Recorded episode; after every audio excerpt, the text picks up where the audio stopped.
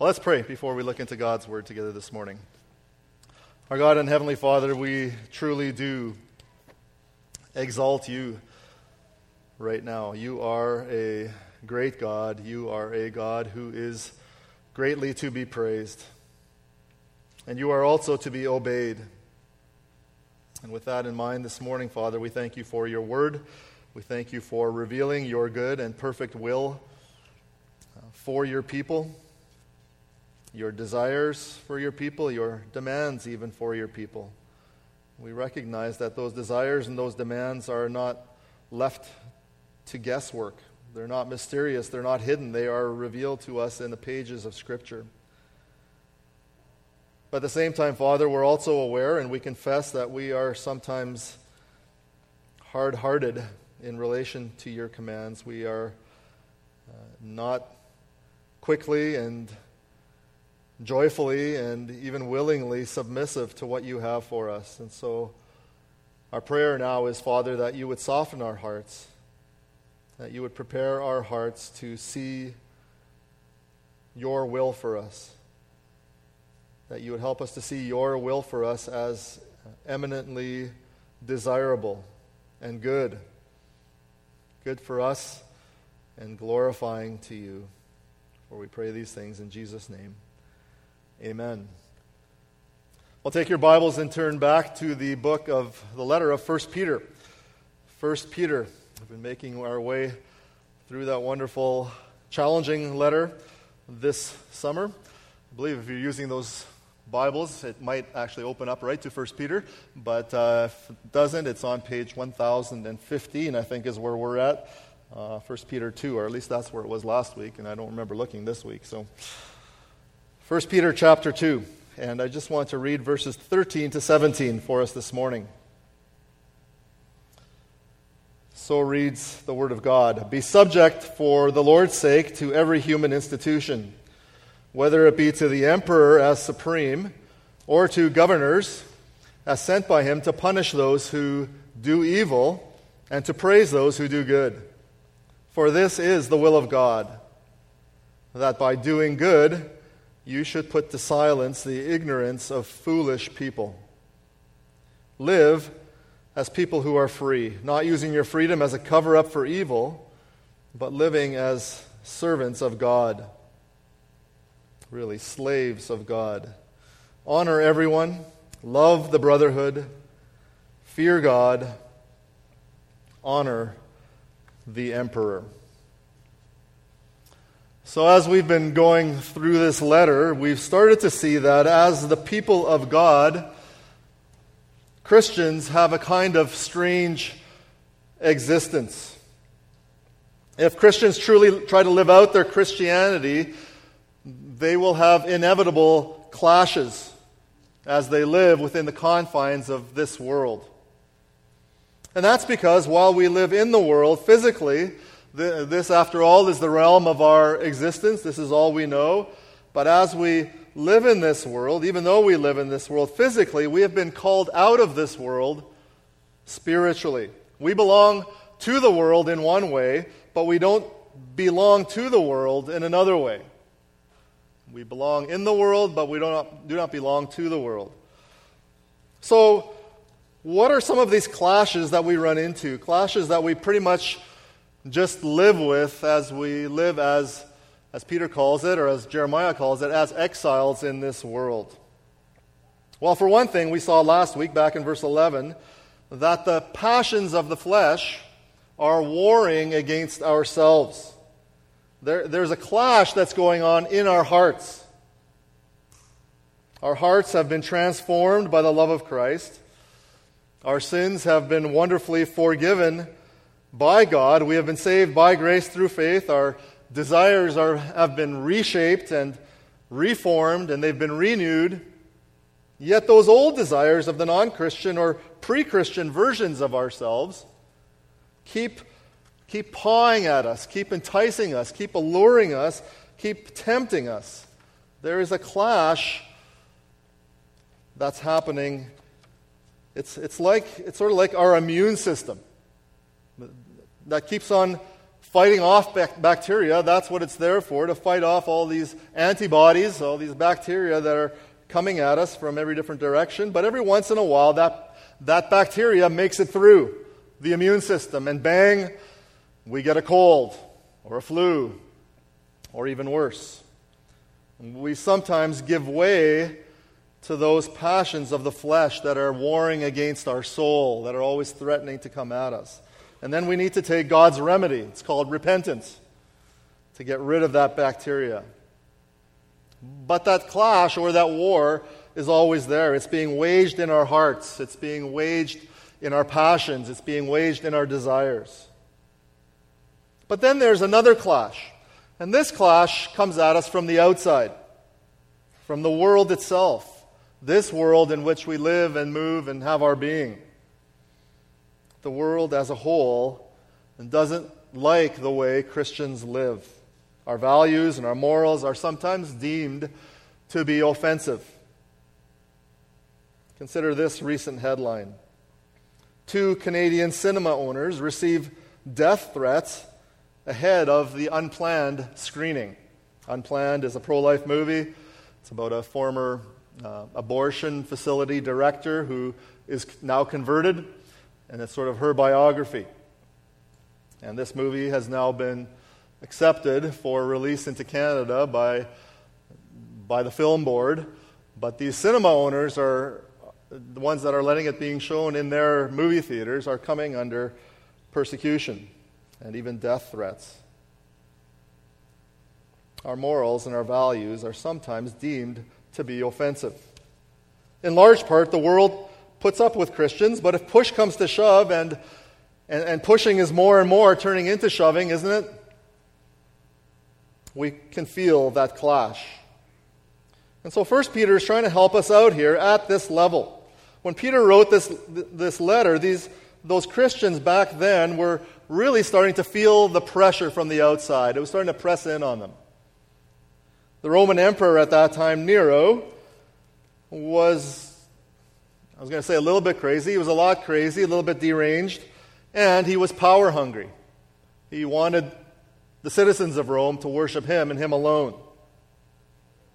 And he didn't really like this little uprising that was starting to, to be raised up, that was going on in a small corner of the empire.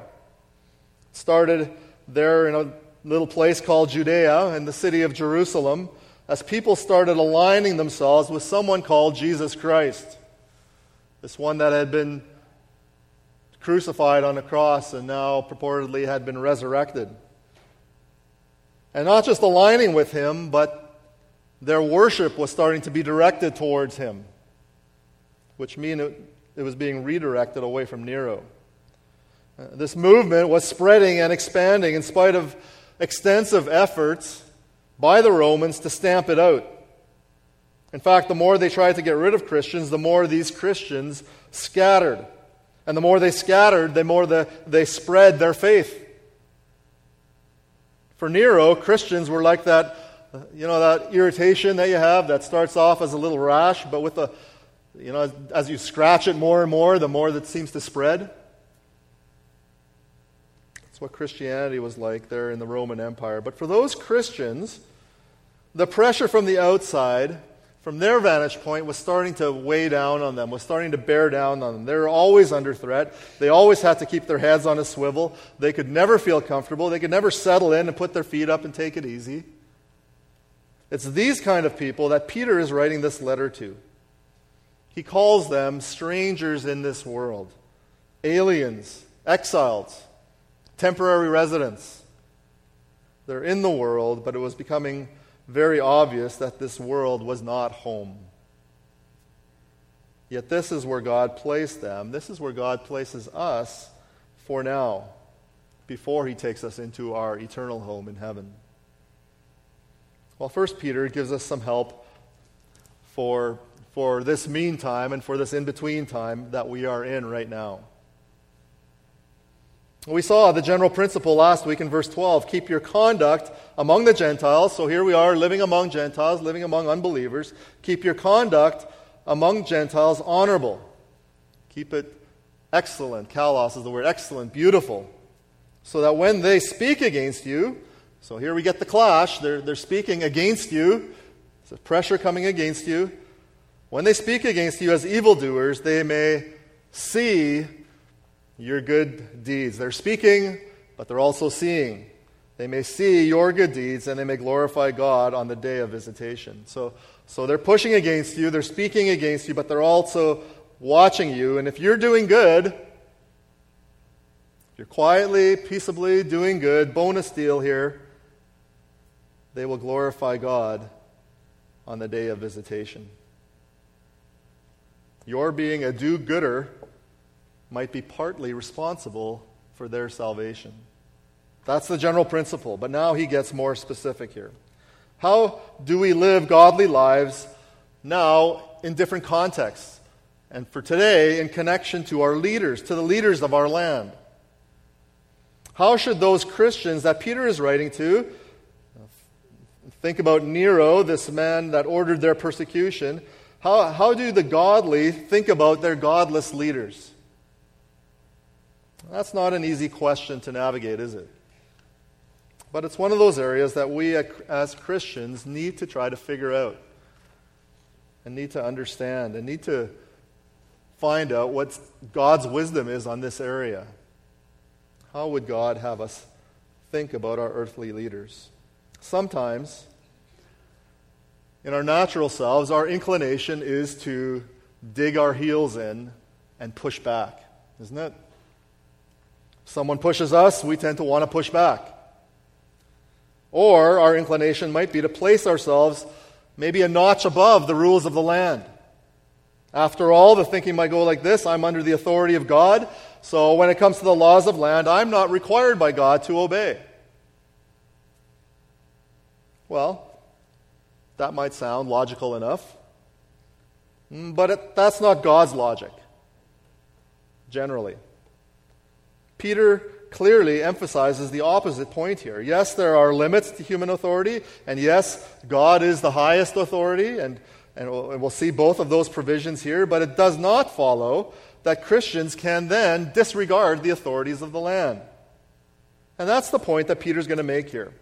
We are rather to, as verse 13 says, be subject to every human institution. And by the way, it's not only Peter that makes that point. Paul makes it too in places like Romans 13 and other places. And so actually does the Lord himself. Remember, he says things like render to Caesar the things that are Caesar's, tells Peter to pay the, the, the temple tax through a miraculous provision from the mouth of a fish. If it were only that easy, right? Be subject Submit.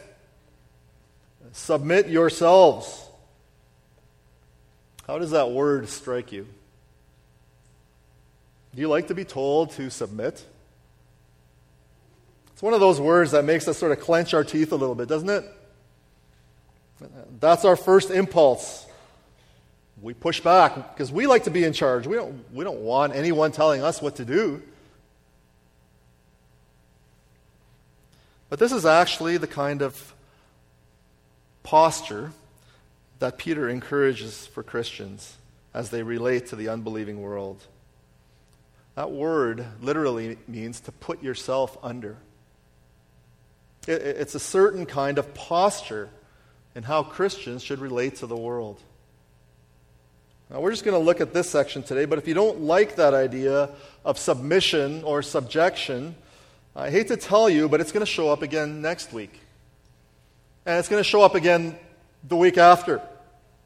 So, if this idea of subjection really gnaws at you, the, if you haven't planned your vacation yet, the next two weeks might be a good opportunity for you to do that.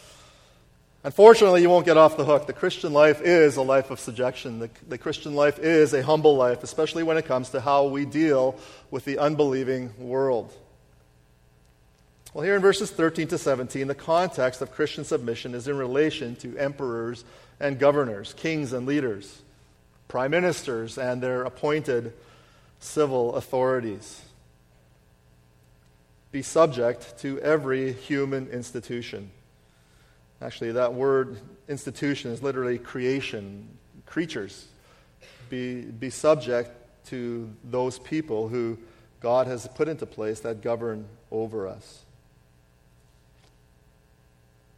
For the Lord's sake, says, whether it be to the emperor as supreme or to the governors as sent by him, sent by emperors, that is, to punish those who do evil and praise those who do good. Be subject to them. Christian, be subject to those who govern. That's the main point. When we became Christians, we, we, we gained this new stature that we've been looking at for the last couple of weeks, an exalted stature. Peter had made that point back earlier in the chapter. Verse 9 You're a chosen race, you are a royal priesthood, you are already kings and princes. You are a holy nation. You, together, all of us, are a people for God's own possession.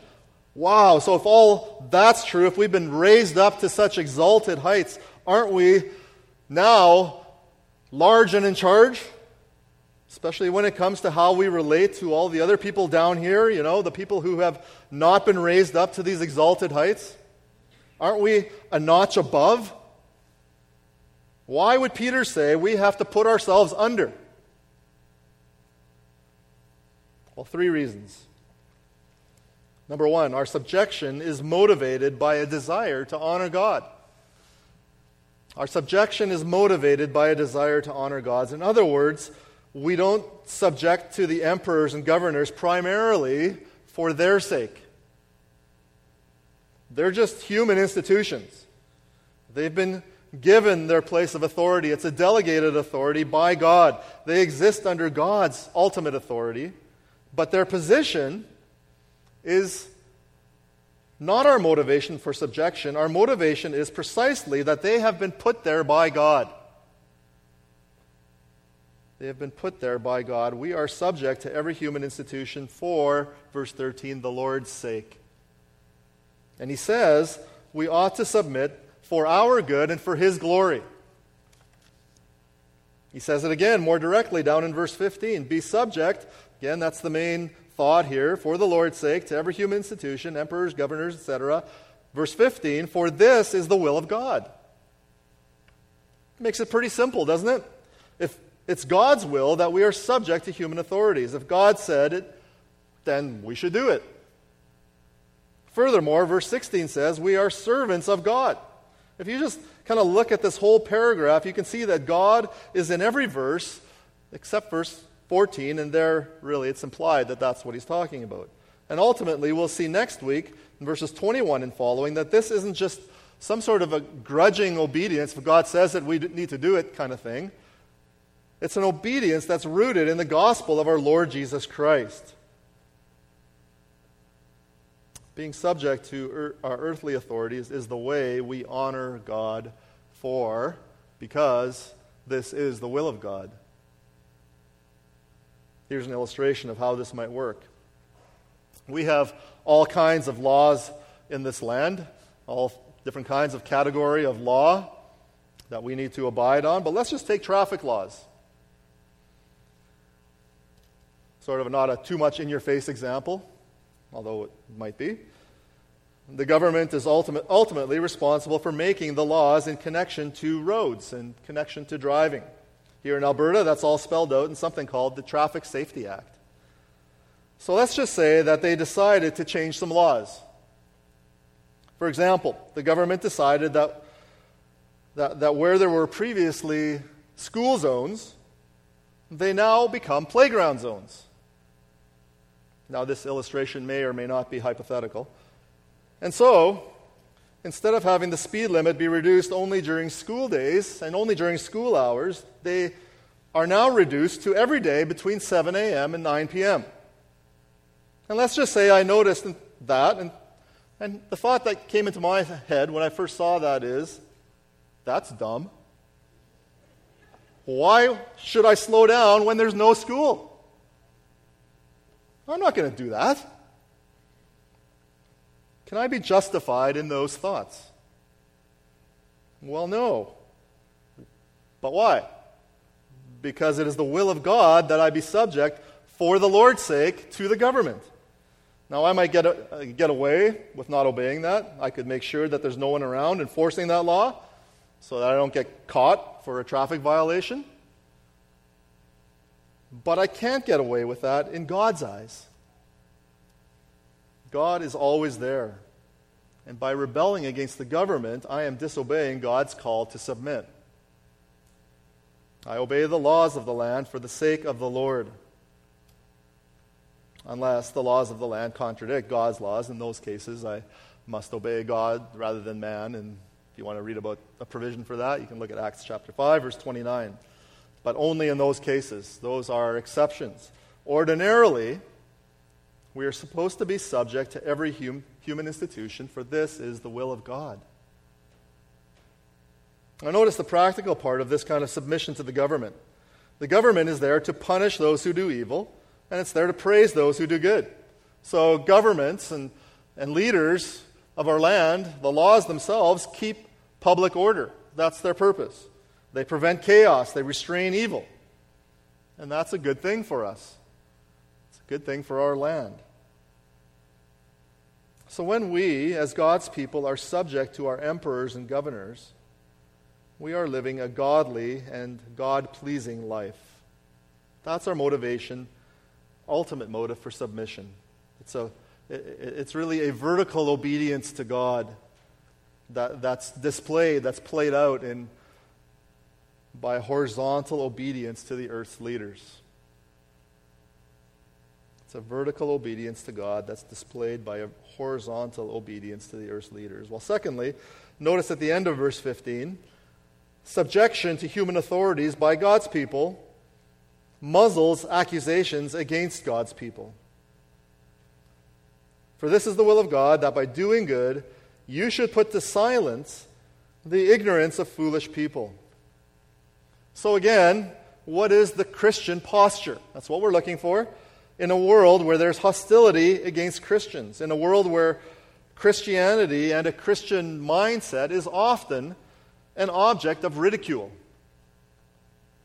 What is the proper Christian response when, say, our faith is increasingly being marginalized? In a world where the Bible, even while it is not totally removed, is being reinterpreted to, to, to mean something it's never meant to mean.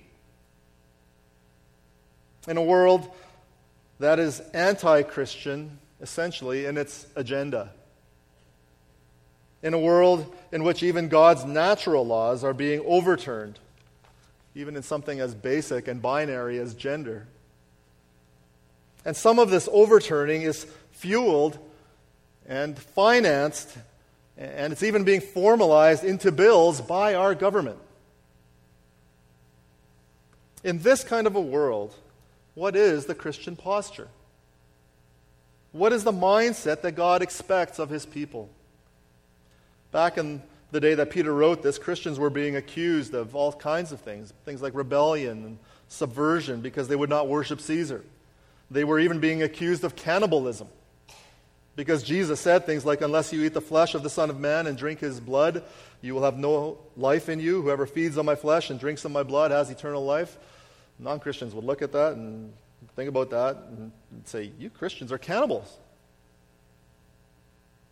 Peter calls these kinds of accusations, verse 15, the ignorance of foolish people. They don't understand what Jesus meant. They don't understand God's word. And yet they make these kind of out there accusations. 2 Corinthians 4 tells us the God of this world has blinded the minds of unbelievers. So they just don't understand. Natural man does not accept the things of the Spirit. It's blinded the minds of the unbelievers, but that doesn't stop them from maligning Christianity. And today, people still don't understand Christianity, yet they think they do.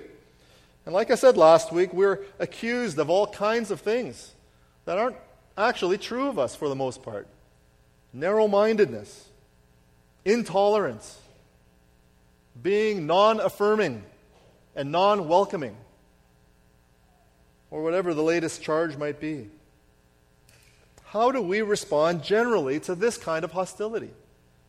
Does Peter ask us here to defend ourselves? Does he ask us here to try and help people understand the Christian worldview in the face of those kinds of accusations? No, he doesn't. What does he ask of us in the face of such unwarranted accusations? How do we silence the ignorance of foolish people? Answer by doing good.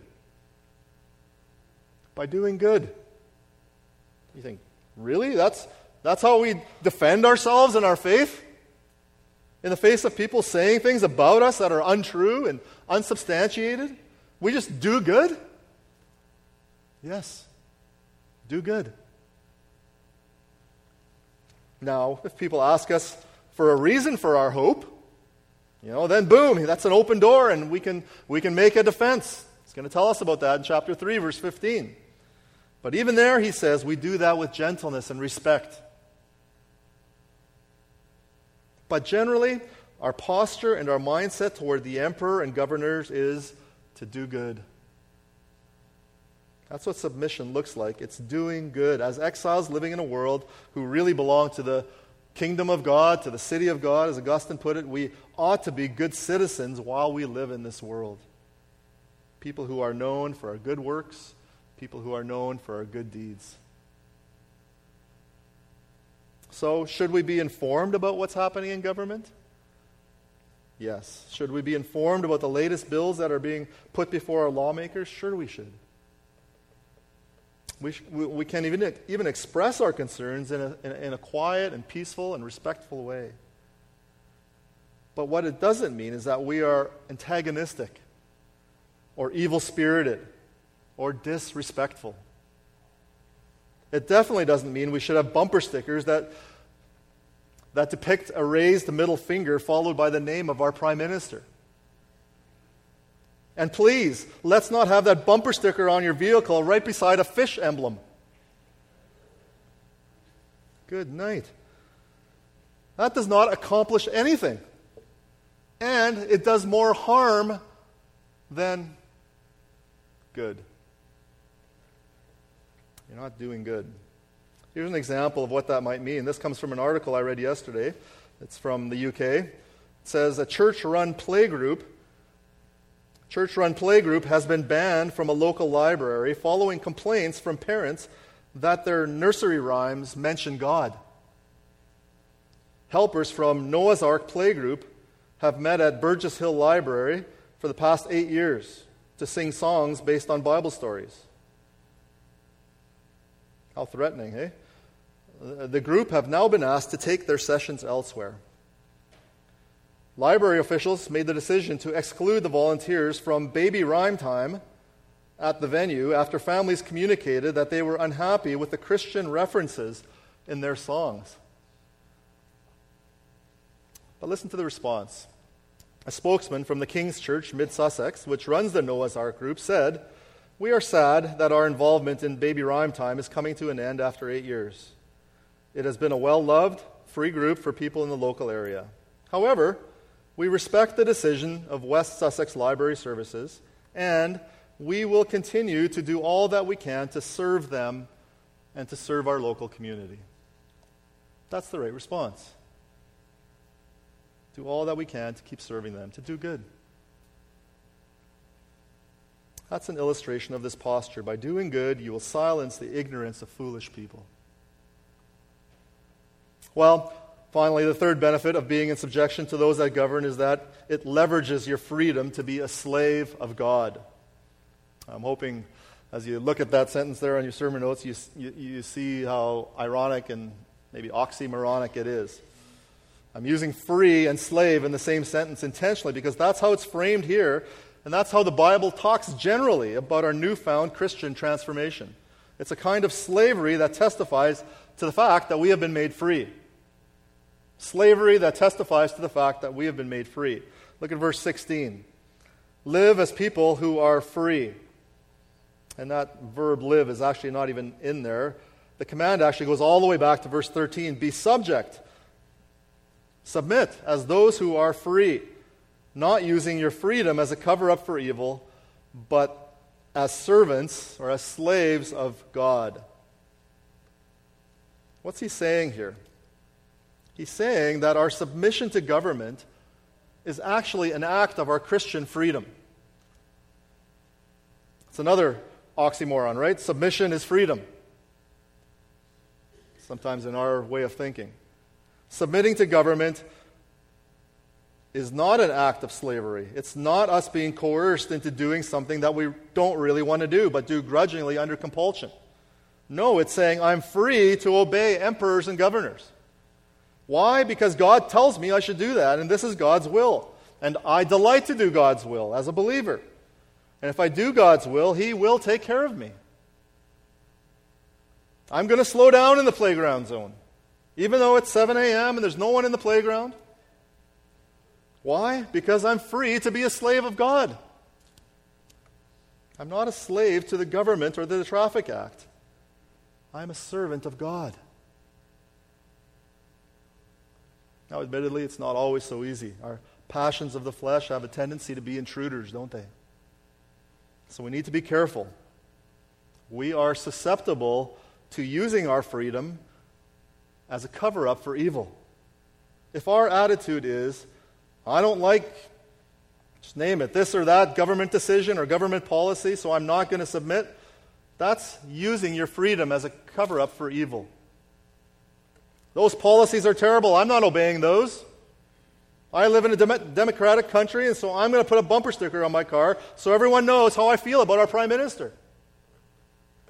Be careful.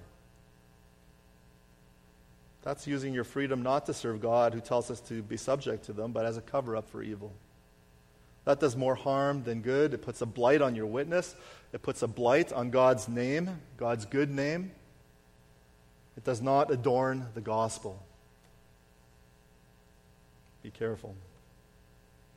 And Peter ends then with this sort of rapid fire summary statement there in verse 17. This is the Christian posture, ending back where it started with honor the emperor.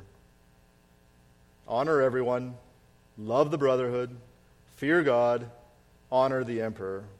The, the, the general Christian posture toward the world is to honor other people. Honor everyone. Every person is made in the image of God and is therefore worthy of honor and respect because of the fact they're made in the image of God. Then, at a higher level, is our posture toward our fellow brothers and sisters in the Lord. This is family. We don't only honor each other here. We honor each other, yes, but we also love one another. The sacrificial kind of love.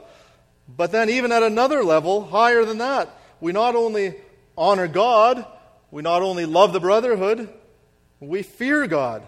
So we not only honor everyone and not only love the brotherhood, we fear God. God gets our highest level of honor and love and respect because He is our highest level of authority. See how that works? It's rising in level. What's said of the first is also true of the second, in addition to one more. What's said of the third, the first is true of them, the second is true of them, and the third. And now that we've got all of that aligned right in our minds, how we treat everyone, how we treat each other, how we treat God, how we think of Him, then Peter can take us back to his point. As Christians, we honor the emperor, we honor the king, we honor prime minister, the premier, mayor, whatever the authority is. He is not God. He or she is not likely a fellow brother or sister, at least, at the very least, not a member of our church. But he is worthy of honor and respect as a fellow man, as a fellow woman, as someone who is made in God's image as someone who has been ordained by God to be in this position of authority for this time. So, because we fear God, we are called as the people of God, living in a world that is not our home, to honor our leaders. For this is the will of God. Let's pray.